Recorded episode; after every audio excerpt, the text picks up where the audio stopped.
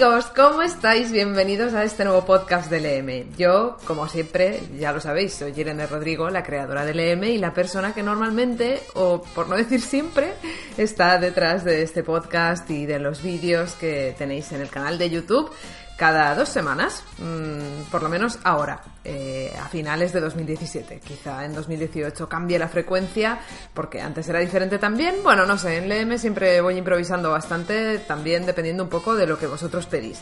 Bueno, espero que estéis muy bien. Yo estoy súper contenta de saludaros de nuevo, de tener la oportunidad una semana más de traeros más y más temas sobre libros a través de este podcast, que por cierto, poco a poco va llegando a más personas y en parte es gracias a vosotros que lo compartís, habláis del podcast y le dais a me gusta en iBooks, eh, en iBooks, atención, en iBox, mejor dicho, y, también os suscribís al canal de iTunes, que por cierto, podéis dejar alguna reseña si os apetece en iTunes, porque yo me enteré cuando empezamos con el podcast en iTunes, por lo visto, si un podcast tiene muchas reseñas, llega a más gente, así que ya sabéis, si nos queréis ayudar a que este podcast llegue cada vez a más personas, pues podéis escribir una reseña en iTunes dando vuestra opinión sobre el podcast y poniéndole las estrellas que creáis conveniente.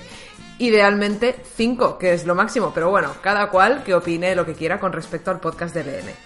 Y venga, vamos, vamos a empezar con el podcast de hoy, pero antes eh, me gustaría también hablaros de un evento que va a suceder esta misma semana. Esta semana, si es que estás escuchando este podcast, a principios de la semana del 13, del 13 de noviembre de 2017, porque si es más tarde quizá este evento del que te voy a hablar ya ha sucedido. Pero bueno, esta semana se celebra un evento online en el, que voy a participar y este evento se titula Escribe, ilustra y publica tu libro. Os voy a dejar por aquí, por la descripción del podcast y en el post de lmtv.com, os voy a dejar el enlace para que podáis acceder porque se trata de un evento completamente gratuito eh, para el que únicamente para, para, acceder tenéis que dejar vuestro email, suscribiros y al email os irán, llevando, os irán llegando las diferentes conferencias de este evento. Se trata de un ciclo de conferencias online que te interesará sobre todo si quieres o bueno, si entra en tus planes de más o menos corto plazo, escribir y publicar tu propio libro, sea de la temática que sea. Las conferencias, como te digo, son completamente gratuitas. Yo participo, doy una conferencia que ya está grabada y que recibirás el vídeo. Y bueno, hay otras personas muy interesantes que van a hablar sobre este tema tan apasionante que es el de escribir y publicar tu libro. Están, a lo mejor te suenan algunos de ellos, Laura López, que tiene una, bueno, un negocio sobre diseño web y que ha escrito hace poquito su primer libro. También está Hannah Kanya, que ha escrito también hace poco, ha publicado su libro con Penguin Random House. Ella es coach. También está Alejandro Quintana, que es asesor de escritores. Bueno, hay muchísima gente. Yo te he nombrado estos tres porque son aquellos con los que más relación tengo a nivel más personal, pero hay muchísimas otras personas que van a aportar mucho valor sobre este tema de la edición de tu propio libro, de cómo escribirlo, de cómo enfrentarte a la página en blanco y todos estos temas tan apasionantes que a lo mejor como amante de la lectura te interesan. Yo, por ejemplo, ¿de qué voy a hablar? Pues de cómo el copywriting y el storytelling pueden ayudar a impulsar un negocio literario, una librería, una editorial o incluso tu propia carrera como, como autor, ya sea independiente o si vas de la mano de una editorial, pues también. No sé si sabes que yo aparte del EM tengo mi propio negocio de redacción eh, digital y también de ayuda a, a, negocios editoriales, que lo puedes encontrar en tecomunicas.com y es por eso por lo que yo doy esta conferencia sobre copywriting y storytelling aplicados al sector editorial. Así que nada, ya te digo que por aquí te dejaré el link por si quieres apuntarte a este evento y recibir todas las conferencias gratuitas. La mía, si no recuerdo mal, eh, va a salir el jueves 16. La recibirás en tu email siempre que te suscribas. Así que por aquí te lo dejo y espero que te apuntes y espero que la conferencia te guste mucho.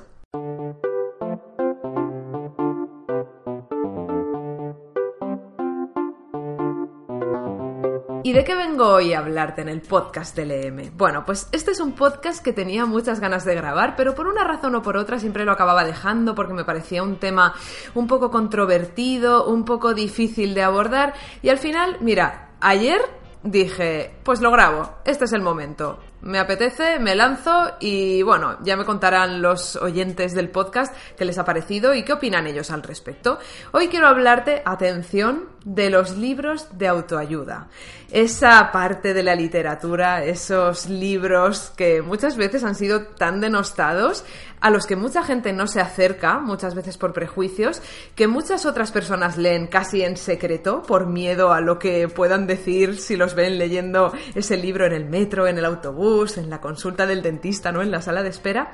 Pero la verdad es que a mí es un tipo de literatura que desde hace unos años forma parte de mi día a día, completamente. Todos los días leo uno de estos libros que se consideran de autoayuda y, es una práctica que vengo haciendo desde hace tiempo. La gente de mi entorno también lo suele hacer, sobre todo eh, la gente con la que me relaciono por temas de emprendimiento, de proyectos propios que, vamos creando y vamos lanzando, como, como puede ser Leme, mi proyecto, pues hay otra gente que también tiene otros proyectos.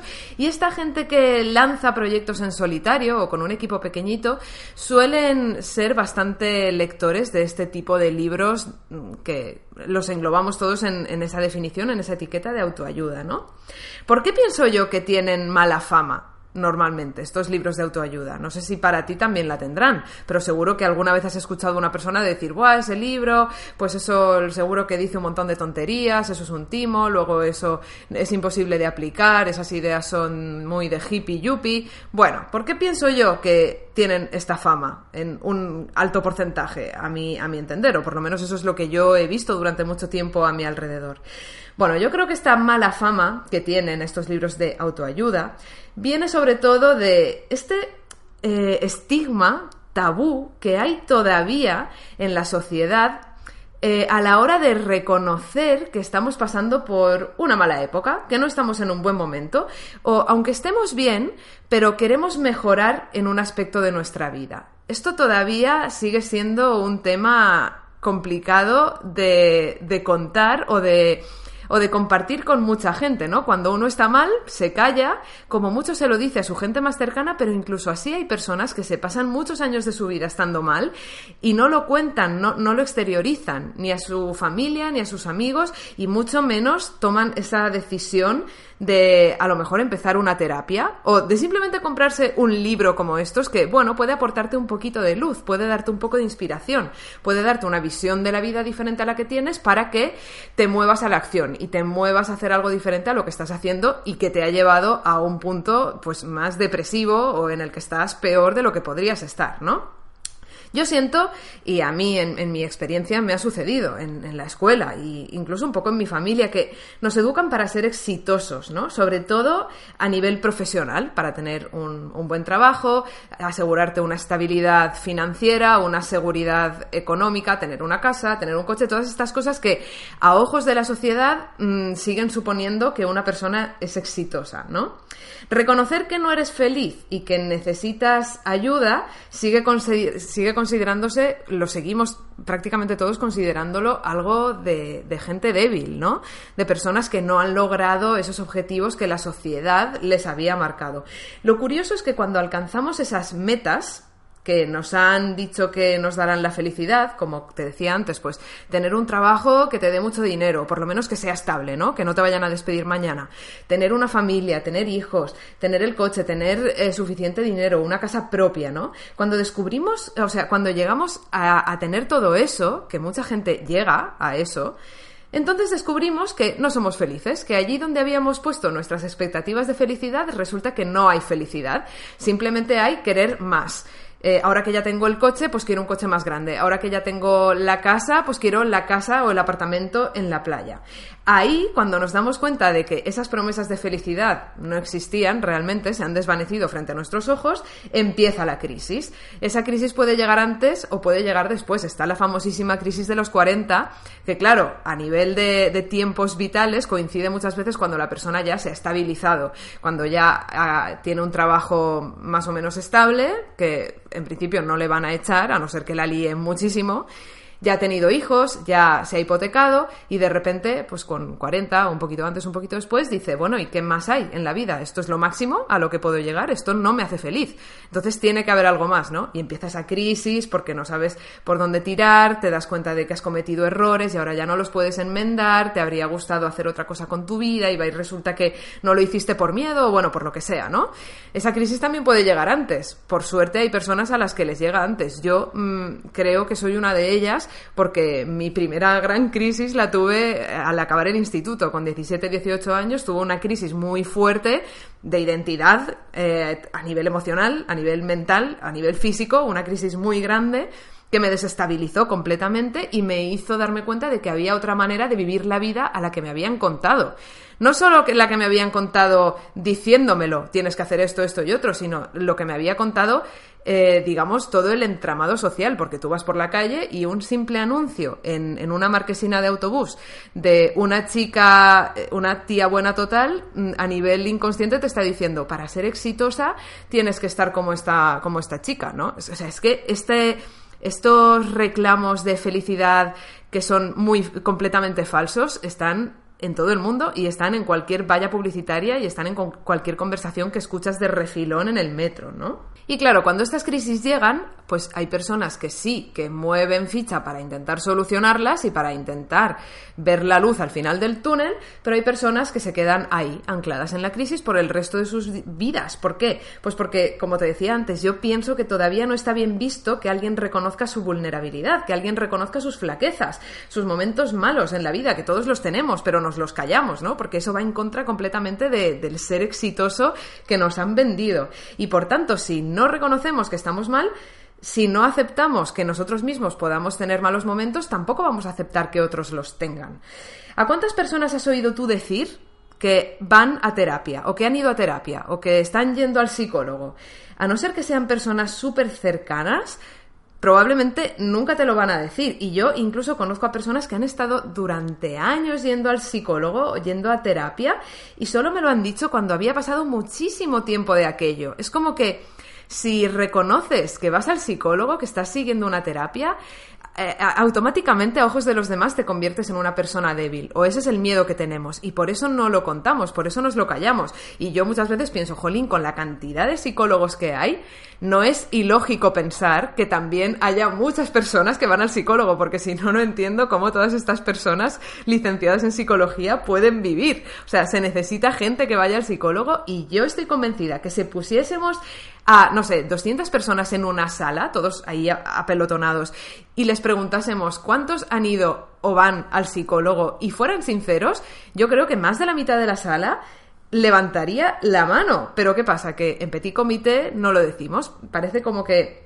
está muy está mal visto todavía. Es de débiles es de gente vulnerable que, que, tiene problemas y cuando la realidad es que todos los tenemos no y creo que también alucinaríamos si supiéramos la cantidad de personas que se medican que toman antidepresivos ansiolíticos y todo este tipo de medicamentos que muchas veces solo sirven para parchear los sentimientos que no nos gustan para no verlos para continuar con la inercia de nuestra vida insatisfactoria a pesar de lo mal que nos sentimos Claro, sí que podemos saber realmente cuánta gente se medica, porque hay datos, hay estadísticas, las farmacias venden estos medicamentos, con lo cual podemos saber cuántos se compran, pero yo creo que alucinaríamos si supiéramos que nuestro vecino es una de esas personas que compran esos medicamentos, o que nuestra madre toma antidepresivos, o que nuestro compañero de oficina los toma, porque normalmente pensamos que esto es algo muy lejano a nosotros, ¿no? Pero si hiciéramos lo mismo que antes y metiéramos a mucha gente en una sala y les preguntáramos cuánta gente toma antidepresivos, también yo creo que alucinaríamos de ver cuánta gente los toma y de ver las caras de quienes los toman, porque muchas veces puede ser la persona más cercana a nosotros. Total, que si todo esto es así, si tenemos este, este cuadro en el que nadie reconoce que está mal, nadie se atreve a, a, ser vulnerable delante de los demás, nadie se, se atreve a decir que ha ido al psicólogo alguna vez o que está yendo o que le gustaría ir, pero a lo mejor no se atreve a dar el paso por miedo a lo que puedan decir los demás.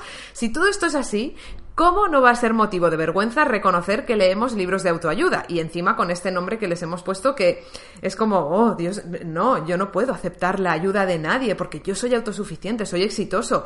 Entonces, vamos, muchísimo menos ayudarme a mí mismo. Eso, ¿dónde se ha visto? Yo, yo, eh, atención, me valgo y me sobro por mí mismo y no necesito ayuda ni mía ni de nadie.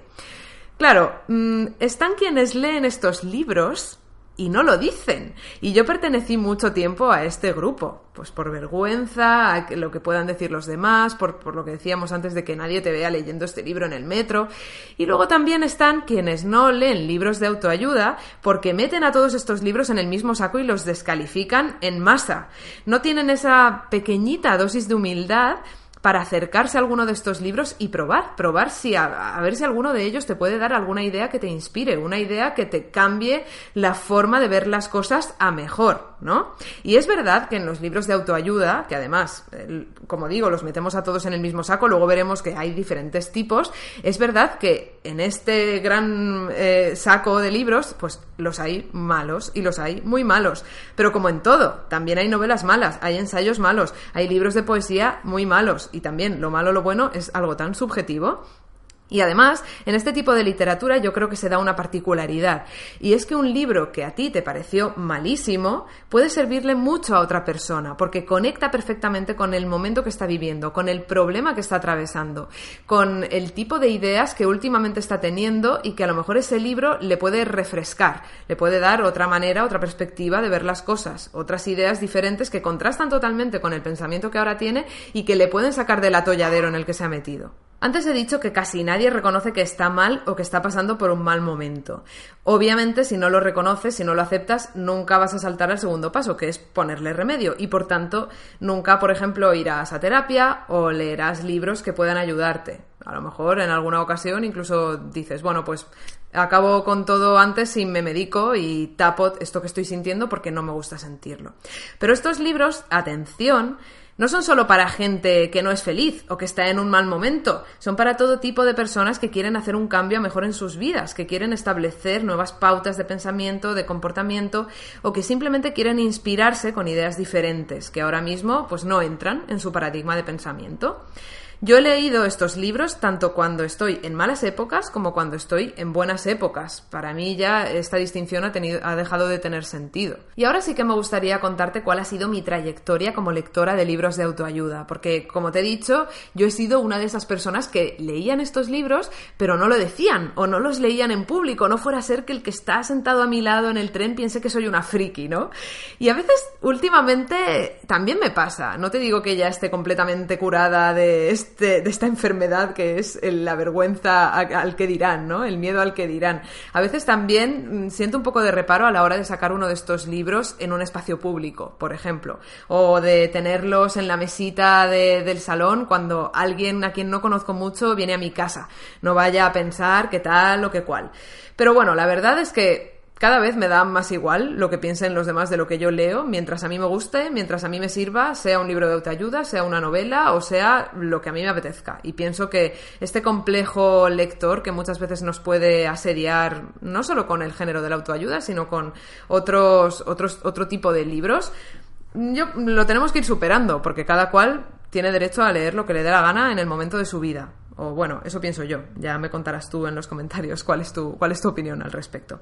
En fin, yo siempre como te he contado en otras ocasiones, he visto muchos libros en mi casa y muchos de esos libros que, he visto desde que era pequeñita, pues también tenían que ver con, el mundo de la autoayuda, con el mundo de, sobre todo el, crecimiento profesional, porque mis padres, especialmente mi madre, tenía bastantes de estos libros relacionados con eh, cómo evolucionar personalmente a través de tu propio negocio, a través de tu propia empresa, y yo veía algunos de estos libros por ahí por mi casa y claro, de pequeña pues no pensaba nada sobre ellos. Luego cuando fui haciéndome ya un poco más mayor, de adolescente, ojeé alguno Y la verdad, mis primeras sensaciones sobre estos libros era que eran vendehumos, que lo que decían o lo que parecía que decían no iba conmigo y no pensaba cómo eso podía ayudar a alguien. Recuerdo que el primer libro que mi madre me recomendó de los que yo englobaría dentro de la categoría de autoayuda fue Los siete hábitos de la gente altamente efectiva de Stephen Covey. La primera vez que me lo recomendó, que yo igual tenía 15, 16 años, no lo leí, o igual lo empecé, pero no lo acabé. Luego, al cabo de los años, lo volví a leer y me pareció un libro bastante interesante, que yo sí que englobaría dentro de la autoayuda, más específicamente dentro de lo que te decía antes, el crecimiento personal a través del trabajo. Luego, eh, como te contaba antes, a los 17, finales de los 17, principios de los 18, en este último año, por lo menos en España, de instituto, en el que se te junta la selectividad, yo además iba al conservatorio. Bueno, tuve un año ahí bastante chungo por muchas cosas, tuve una muy mala época. Y, empecé a acercarme a este tipo de libros de, de, autoayuda. También empecé a ir a terapia al mismo tiempo. Y el primer libro que me leí de principio a fin dentro de la categoría de autoayuda fue uno que seguramente te sonará, que es El secreto de Rhonda Byrne. Creo que lo compró mi madre o alguien nos lo recomendó y lo compramos, no lo sé. En fin, me acuerdo que lo leí y dentro de esa mala época que luego continuó durante bastantes meses, es decir, este libro no, no me salvó de esa crisis, ni me cambió la vida, ni nada así. Pero dentro de esa mala época que yo tuve, este libro sí que me ayudó a abrir una nueva ventana de pensamiento me dio mm, sobre todo la idea de que se puede ver el mundo de otra manera. Yo con 17, 18 años, claro, estaba en plena adolescencia, tenía mi sistema de pensamiento, de creencias completamente rígido, ¿no? Además en esa época estábamos como, yo tengo razón y esto es así porque yo lo digo. Y eh, leyendo ese libro me di cuenta de que había otras maneras de ver la vida, algo tan simple que para mí hoy es mm, muy natural el hecho de saber que hay muchas formas de contemplar el mundo. Yo en ese entonces pues no lo sabía, no me lo había planteado. Yo pensaba pues que había una manera de ver las cosas que era la mía y yo pensaba que todo el mundo veía las cosas igual. Y claro, cuando había desacuerdos me enfadaba mucho porque no podía comprender que otra persona lo viese desde una perspectiva distinta. Y ese libro me ayudó en ese sentido, a, a decirle a mi mente que la manera en que yo estaba contemplando las cosas, mis problemas, mi pequeño mundo, mi ego, podía contemplarse de otra manera.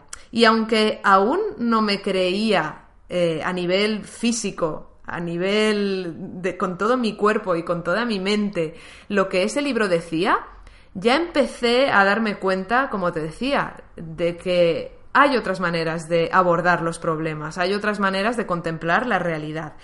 Luego, al cabo de los años, cuando eh, lo releí o cuando escuché hablar de él a otras personas, me di cuenta de que en realidad se trata de un libro bastante fantasioso, en el sentido de que, bueno, aunque en mi opinión dice cosas que son ciertas, las simplifica tanto que el mensaje de fondo se pervierte un poco. No sé si tú has leído este libro, El secreto de Rhonda Byrne, pero sí, yo considero que puede ser un buen libro introductorio para aquella persona que quiere iniciarse en este mundo de los libros de autoayuda o quiere eh, ver las cosas desde un punto de vista distinto, pero a la larga me da la sensación de que es un libro que se queda corto porque simplifica todo mucho.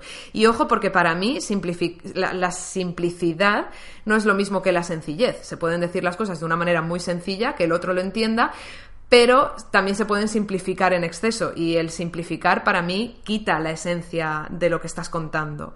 Em, lo reduce tanto a, sus factores más primarios que el mensaje pierde calidad, el mensaje pierde incluso verdad, veracidad.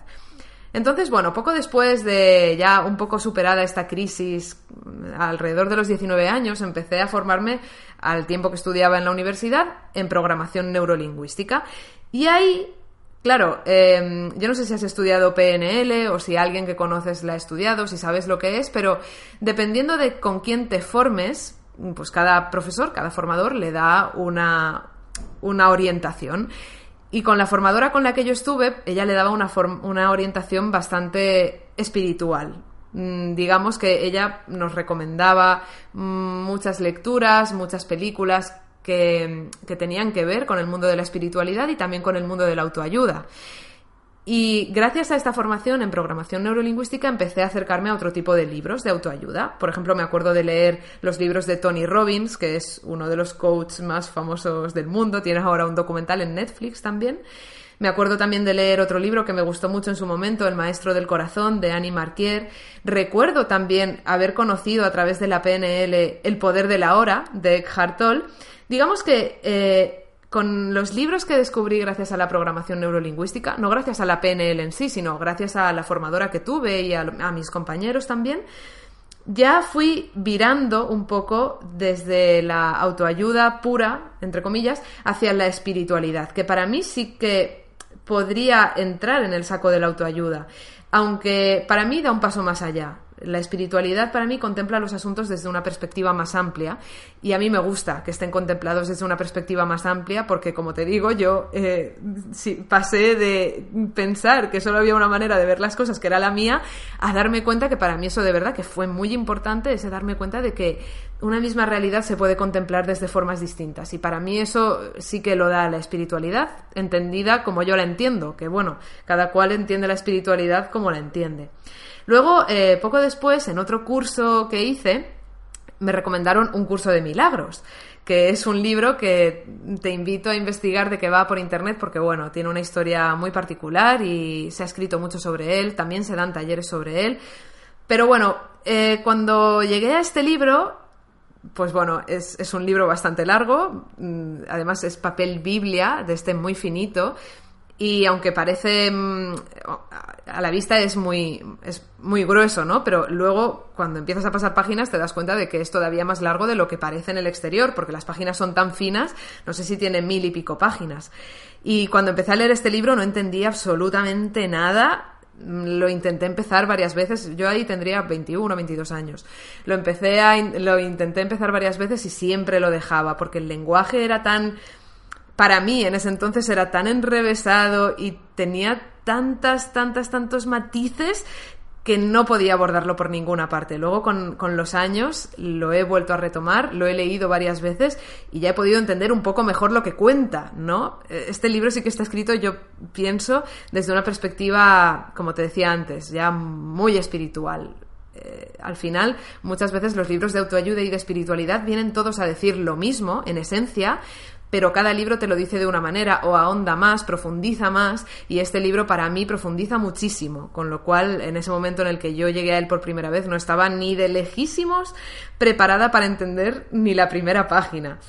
Eh, luego también por aquel entonces llegué a otro libro que es Autobiografía de un yogi de Paramahansa Yogananda, que también, ese sí que lo leí de principio a fin, pero recuerdo que pensaba, este hombre, quien ha escrito esto está como una cabra, no me creo nada de lo que hay aquí.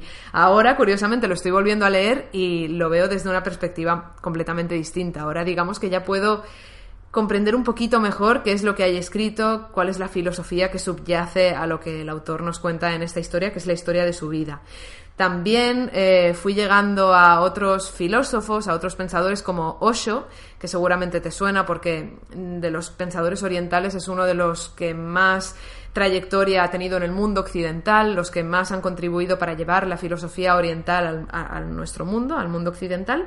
También llegué a Jiddu Krishnamurti, no recuerdo cómo, pero acabé leyendo, comprando y leyendo un libro suyo que se llama Libertad Total y luego otro que es La Libertad Primera y Última.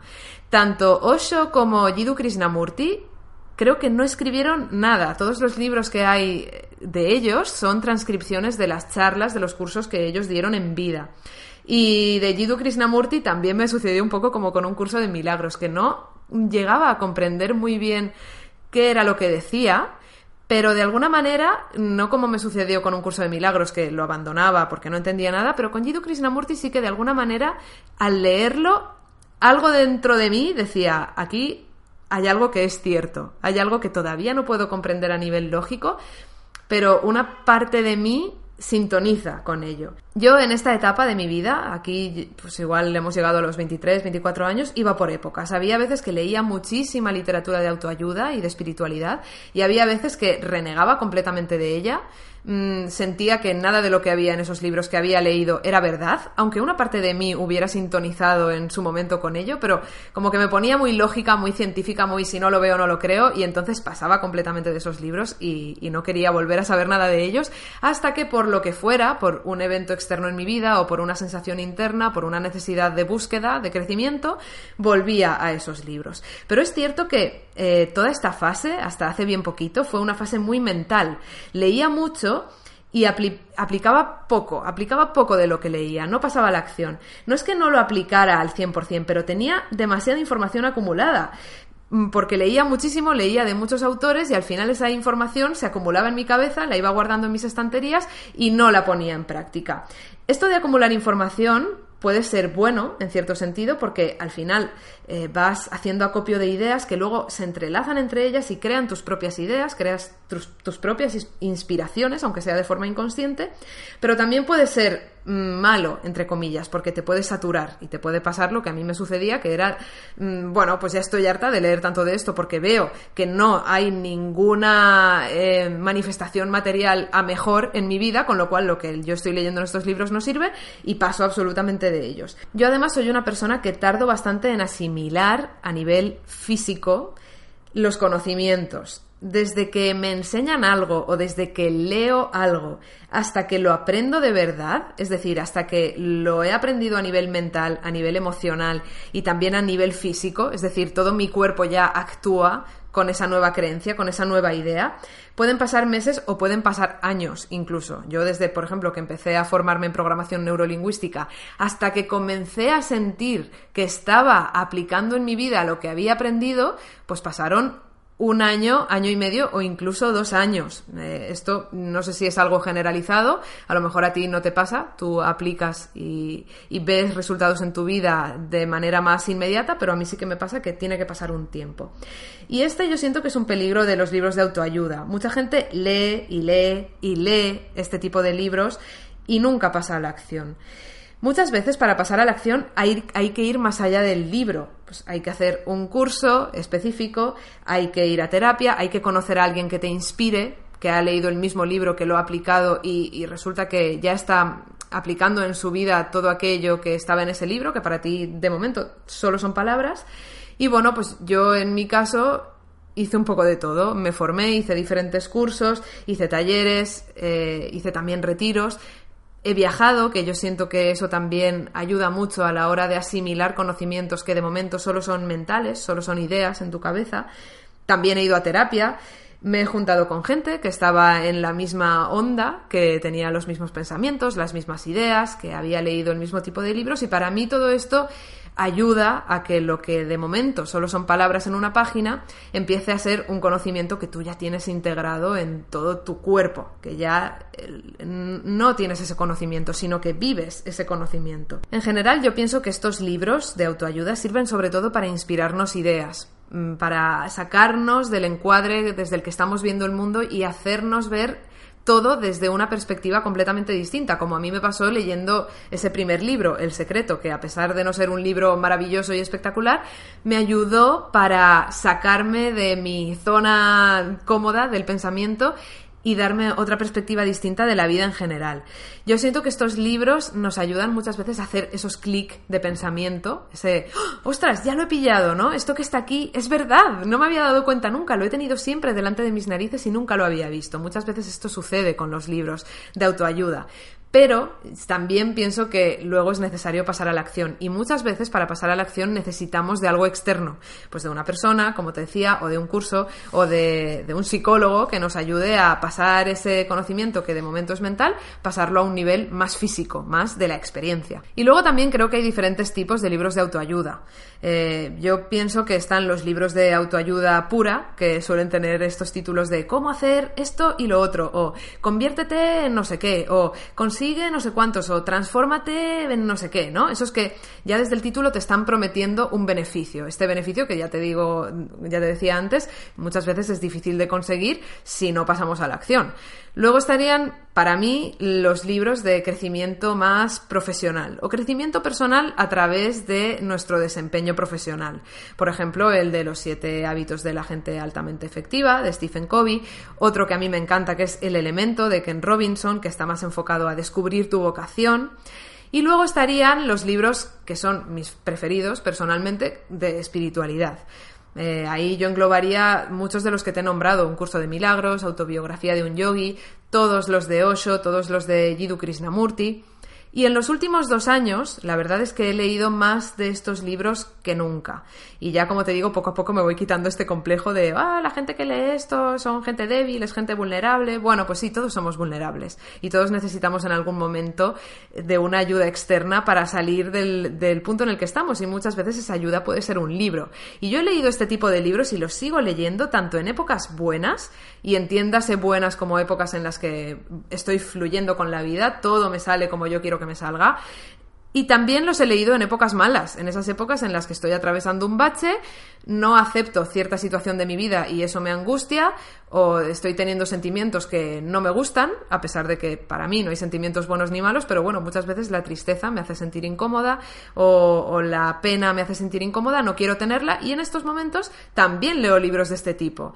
Y normalmente eh, los leo durante el desayuno, ya te lo contaba en, uno de los vídeos de, del de las preguntas lectoras, que para mí este tipo de libros más inspiradores, de crecimiento personal, espiritualidad, los suelo colocar en el desayuno porque es ese momento del día en el que me preparo mentalmente, psicológicamente, para todo lo que voy a tener que hacer durante el día. Si ya empiezo leyendo algo que me inspira, si ya empiezo leyendo algo que me da una perspectiva nueva de las cosas, me siento mucho más preparada para afrontar todo aquello que tenga que afrontar, ya sea algo esperado, algo inesperado, algo que considero bueno o malo. No tengo grandes referentes en cuanto a libros de autoayuda, de espiritualidad. Me gusta más bien ir leyendo de unos y de otros, aunque sí que es verdad que conecto mucho con lo que cuenta en sus libros, que como te decía antes son transcripciones de sus charlas, Jiddu Krishnamurti, que fue un filósofo, un pensador indio, que bueno, también como Osho contribuyó a expandir mucho la filosofía oriental alrededor del mundo y más de cerca, una persona que tenemos aquí en España, conecto también mucho con Sergi Torres, que también te dejaré por aquí algún enlace para que lo conozcas. Y él, que yo sepa tampoco, los libros que tiene no son eh, escritos, sino que también son transcripciones de sus charlas y talleres. Yo estuve viendo una de sus charlas en Madrid hace un par de meses y la verdad es que me gustó muchísimo, pero en YouTube tienes muchísimas cosas de él.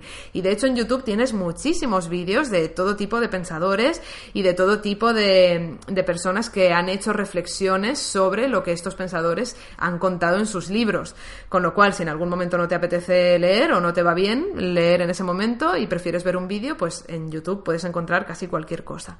En resumen, yo creo que hay libros de autoayuda magníficos a los que mucha gente no se acerca por prejuicios, porque creen que ahí no hay nada que merezca la pena, o que es un pensamiento mágico, o que tiene más que ver con la religión y como no soy religioso pues no lo leo, o, o que incluso pueden pensar que un libro no puede ayudar y es verdad, el libro no te ayuda, es imposible que un libro te ayude porque es un objeto inanimado.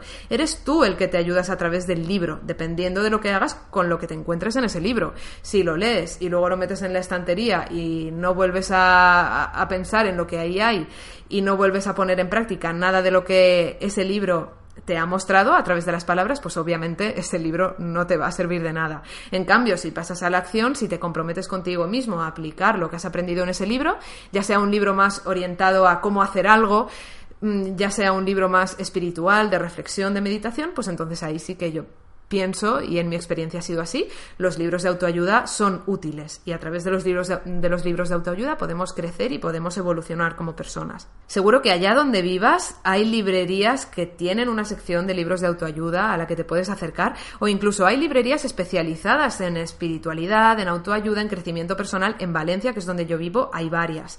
Y también en las bibliotecas, sobre todo en las que son más grandes, hay siempre una sección de libros de autoayuda, de psicología, de espiritualidad, y ahí vas a poder encontrar un montón de títulos interesantes y si no a través de Amazon ya sabes que los libros llegan a cualquier parte del mundo casi. Así que aparte de animarte a bucear en este mundo de los libros de autoayuda, que como ves es tan amplio y contiene tantas categorías distintas, También te animo a lo que decíamos al principio, reconocer cuando no estás pasando por una buena época, cuando necesitas ayuda, reconocer que eres vulnerable, porque todos lo somos. Nadie está a salvo de una tristeza, de una pena, de un mal momento, de un problema familiar, em, personal, en el trabajo, con la pareja, con quien sea. Y en esos momentos puede que necesitemos ayuda de otra persona, de un terapeuta, o también puede que nosotros podamos resolverlo a través de un libro, de un libro de autoayuda, leyéndolo, subrayando aquello que nos parezca interesante, meditando sobre ello y aplicándolo en nuestra vida. Y también te animo a leer este tipo de libros cuando todo vaya bien en tu vida, cuando estés atravesando una época maravillosa y estés fluyendo con todo y en el trabajo te vaya genial y a nivel familiar, a nivel personal todo te vaya bien, porque estos libros incluso en esas épocas te pueden eh, ofrecer una perspectiva distinta, una idea inspiradora, una manera de que todo eso que estás viviendo tan bueno sea todavía mejor a través de un pensamiento, a través de una acción en la que no habías pensado y que ese libro te puede ofrecer.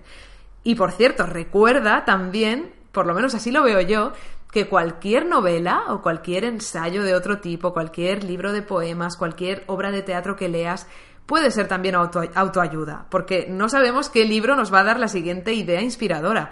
No sabemos a través de qué libro vamos a darnos cuenta de una parte de nosotros mismos que estábamos tapando y que esa novela ha tenido el poder de sacar al exterior y de ponernos frente a ella para que la veamos y para que aprendamos de ella. Así que el género de la autoayuda para mí en realidad es todos los libros del mundo. A través de cualquier libro podemos crecer, mejorar, conocernos a nosotros mismos y ayudarnos a nosotros y a los demás.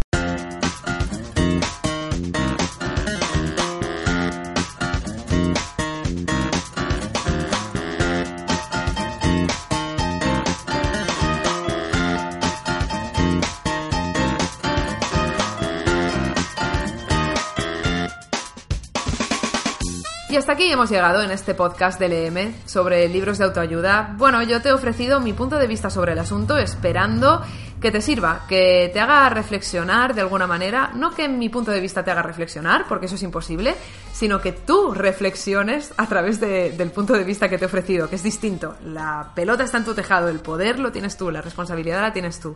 Yo como mucho, como siempre, puedo ofrecerte aquello que pienso, aquello que aprendo a través de los libros, ya sean de autoayuda o no. Y bueno, tú con ello, pues luego harás lo que mejor te parezca. Si te apetece comentarme cuál es tu punto de vista sobre los libros de autoayuda, cuáles son tus favoritos, ¿Qué categorías distinguirías tú dentro de los libros de autoayuda? Si crees que la espiritualidad está dentro, si crees que no.